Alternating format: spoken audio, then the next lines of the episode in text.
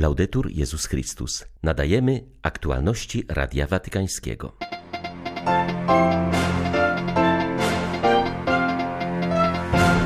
Osoby konsekrowane są niezastąpioną obecnością w wielkiej wspólnocie w drodze, jaką jest Kościół, przypomina papież w kontekście rozpoczętego właśnie procesu synodalnego. Z wizytą ad limina przyjechała do Rzymu druga grupa polskich biskupów. Świeccy katolicy we Francji zainicjowali akcję, której celem jest odnowa kościoła w tym kraju. Towarzyszy jej hasło To także mój kościół. 11 października witają Państwa ksiądz Krzysztof Ołdakowski i Łukasz Sośniak. Zapraszamy na serwis informacyjny. Papież przyjął na audiencji uczestniczki 21. kapituły Generalnej Sióstr Miłosierdzia. Franciszek przypomniał w kontekście rozpoczętego synodu, że osoby konsekrowane są niezastąpioną obecnością w wielkiej wspólnocie w drodze, jaką jest Kościół. Nawiązując do tematu odbywającej się kapituły, rozpocząć na nowo od Betanii z troską Marty i słuchanie Marii, Ojciec Święty zwrócił uwagę, że te dwie kobiety z konkretnymi imionami i obliczami zajmowały bardzo ważne miejsce w życiu Jezusa i dwunastu uczniów. Temat waszej kapituły mówi więcej, poprzez te dwa słowa troska i słuchanie. Jestem pewien, że jeśli naprawdę uda Wam się żyć troską i słuchaniem, za przykładem świętych sióstr Marty i Marii z Betanii, będziecie nadal wnosić cenny wkład w drogę całego Kościoła w szczególności troskę o ubogich i słuchanie ich. W tym jesteście nauczycielkami. Jesteście mistrzyniami nie za pomocą słów, ale czynów. Historii tak wielu waszych sióstr, które oddały za to życie. W trosce i słuchaniu osób starszych, chorych, zepchniętych na margines, blisko małych, do końca z czułością i współczuciem Boga. Bóg zawsze działa w ten sposób. W stopniu, w jakim czynimy to samo, stajemy się bardziej podobni do bycia pasterzami takimi jak Bóg. Nie zapominajcie o tym. Zawsze bliskość, współczucie i czułość. Franciszek mianował nowego mistrza ceremonii papieskich, powierzając mu jednocześnie odpowiedzialność za papieski chór muzyczny.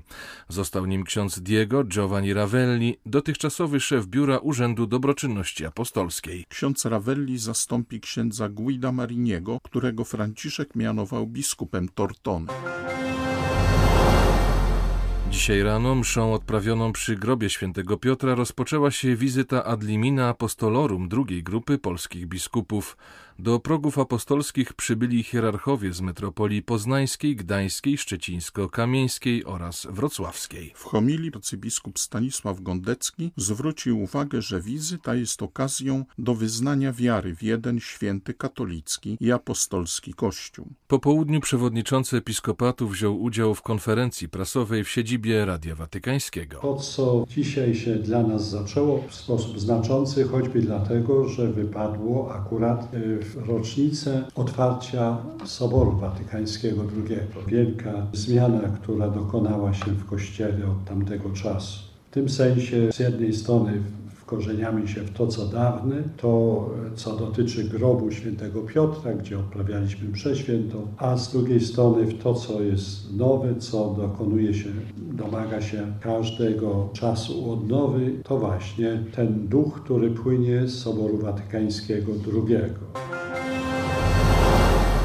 Świeccy katolicy we Francji zainicjowali akcję, której celem jest odnowa Kościoła w tym kraju. Jest to reakcja na opublikowanie raportu niezależnej komisji, która przedstawiła wstrząsające dane na temat wykorzystywania seksualnego w środowisku kościelnym we Francji. Akcja została zainicjowana na Twitterze i opatrzona hashtagiem także mój Kościół. Wszystko zaczęło się w czasie, kiedy Kościół wspomina mękę pańską. W miniony piątek o godzinie 15 grupa świeckich katolików uruchomiła w mediach społecznościowych serię wpisów z cyklu Także mój Kościół.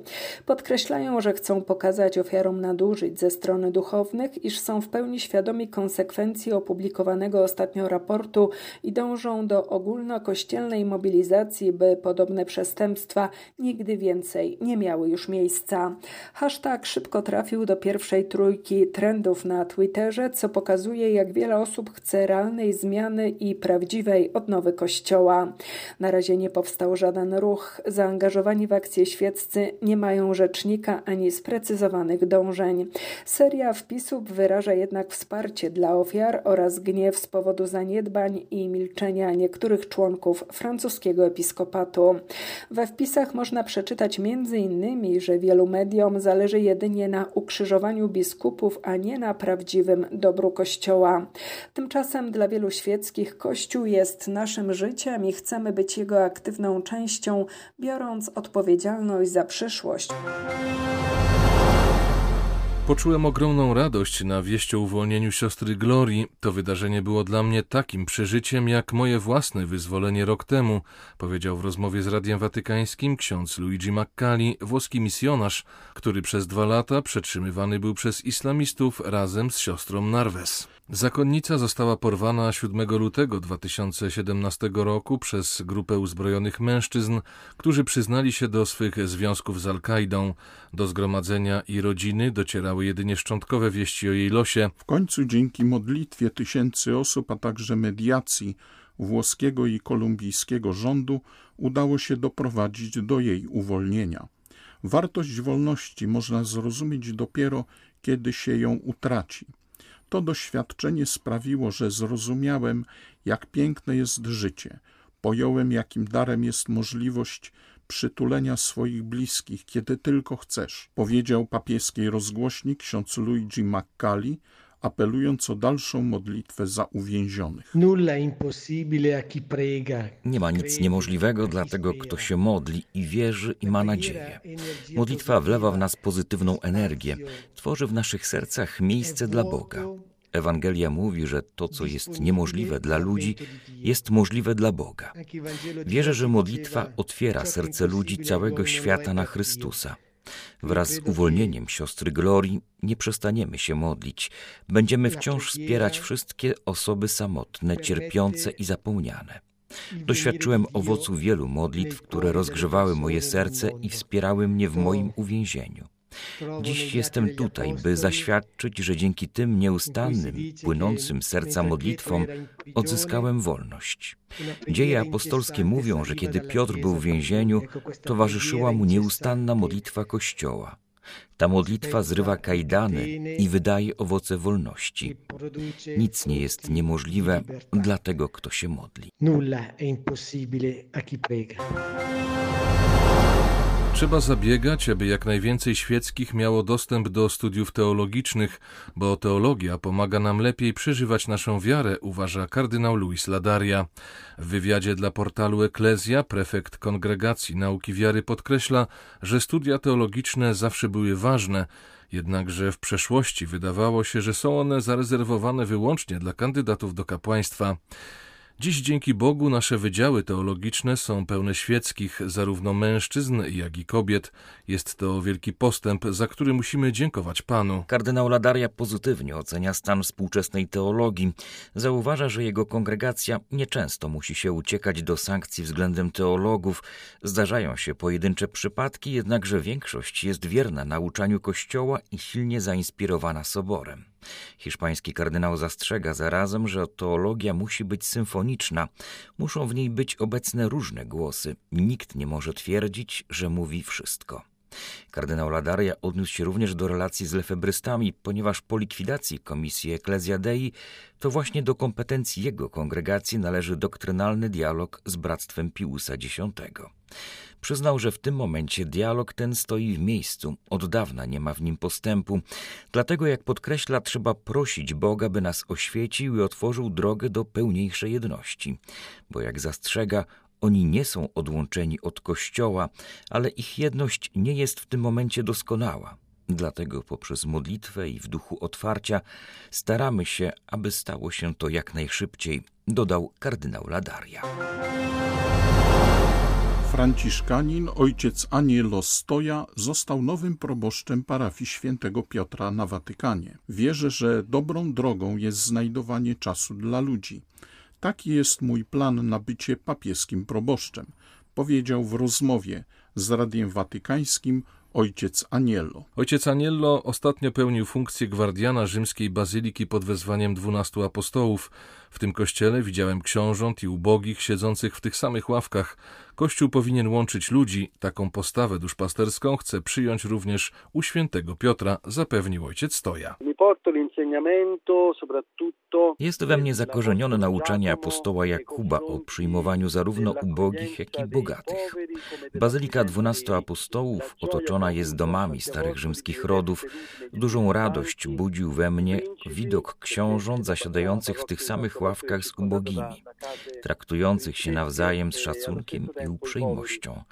Chciałbym być proboszczem, który nie boi się ludzi, przyjmuje każdego. Znajduje inspirację w słowach i gestach papieża.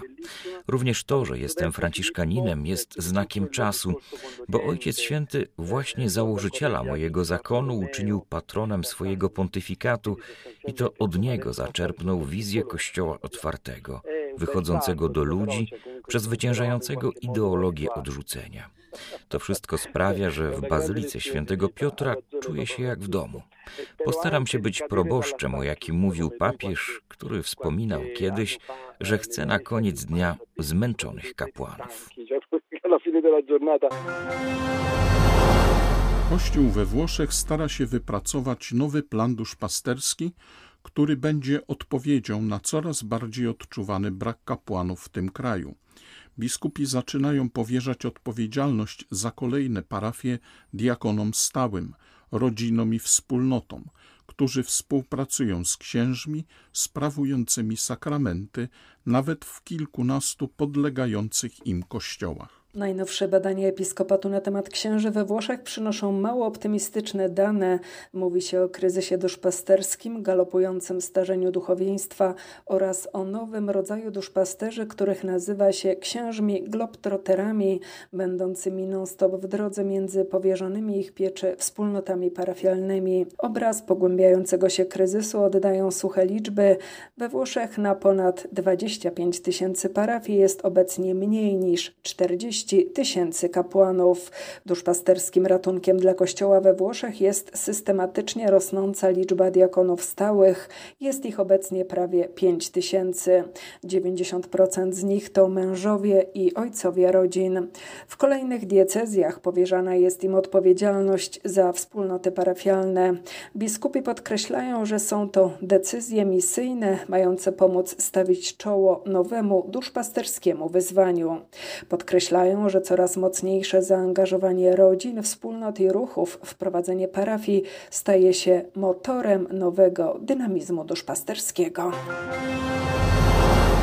Chrześcijańscy liderzy w stanie Uttarakhand w północnych Indiach zorganizowali strajk przeciw grupie 200 terrorystów, którzy zaatakowali i ranili wiernych w kościele w Rurki w dystrykcie Haridwar. Żądamy surowych działań przeciwko sprawcom i ochrony policyjnej dla nas. Przed tygodniem, gdy chrześcijanie rozpoczęli niedzielną modlitwę, tłum zaatakował zgromadzenie, wykrzykując hasła przeciw rzekomym próbom nawracania hinduistów. Napastnicy zostali zidentyfikowani jako członkowie trzech partii prohinduskich. Mężczyźni uzbrojeni w żelazne pręty zniszczyli meble, instrumenty muzyczne i obrazy wewnątrz kościoła. Trzy kobiety doznały poważnych obrażeń i musiały zostać przewiezione do szpitala. Hinduscy nacjonaliści często oskarżają chrześcijan o prozelityzm. Liczba ataków na członków ich społeczności i miejsca kultu wzrasta w całym kraju, zwłaszcza w północnych Indiach. Były to aktualności Radia Watykańskiego. Laudetur Jezus Chrystus.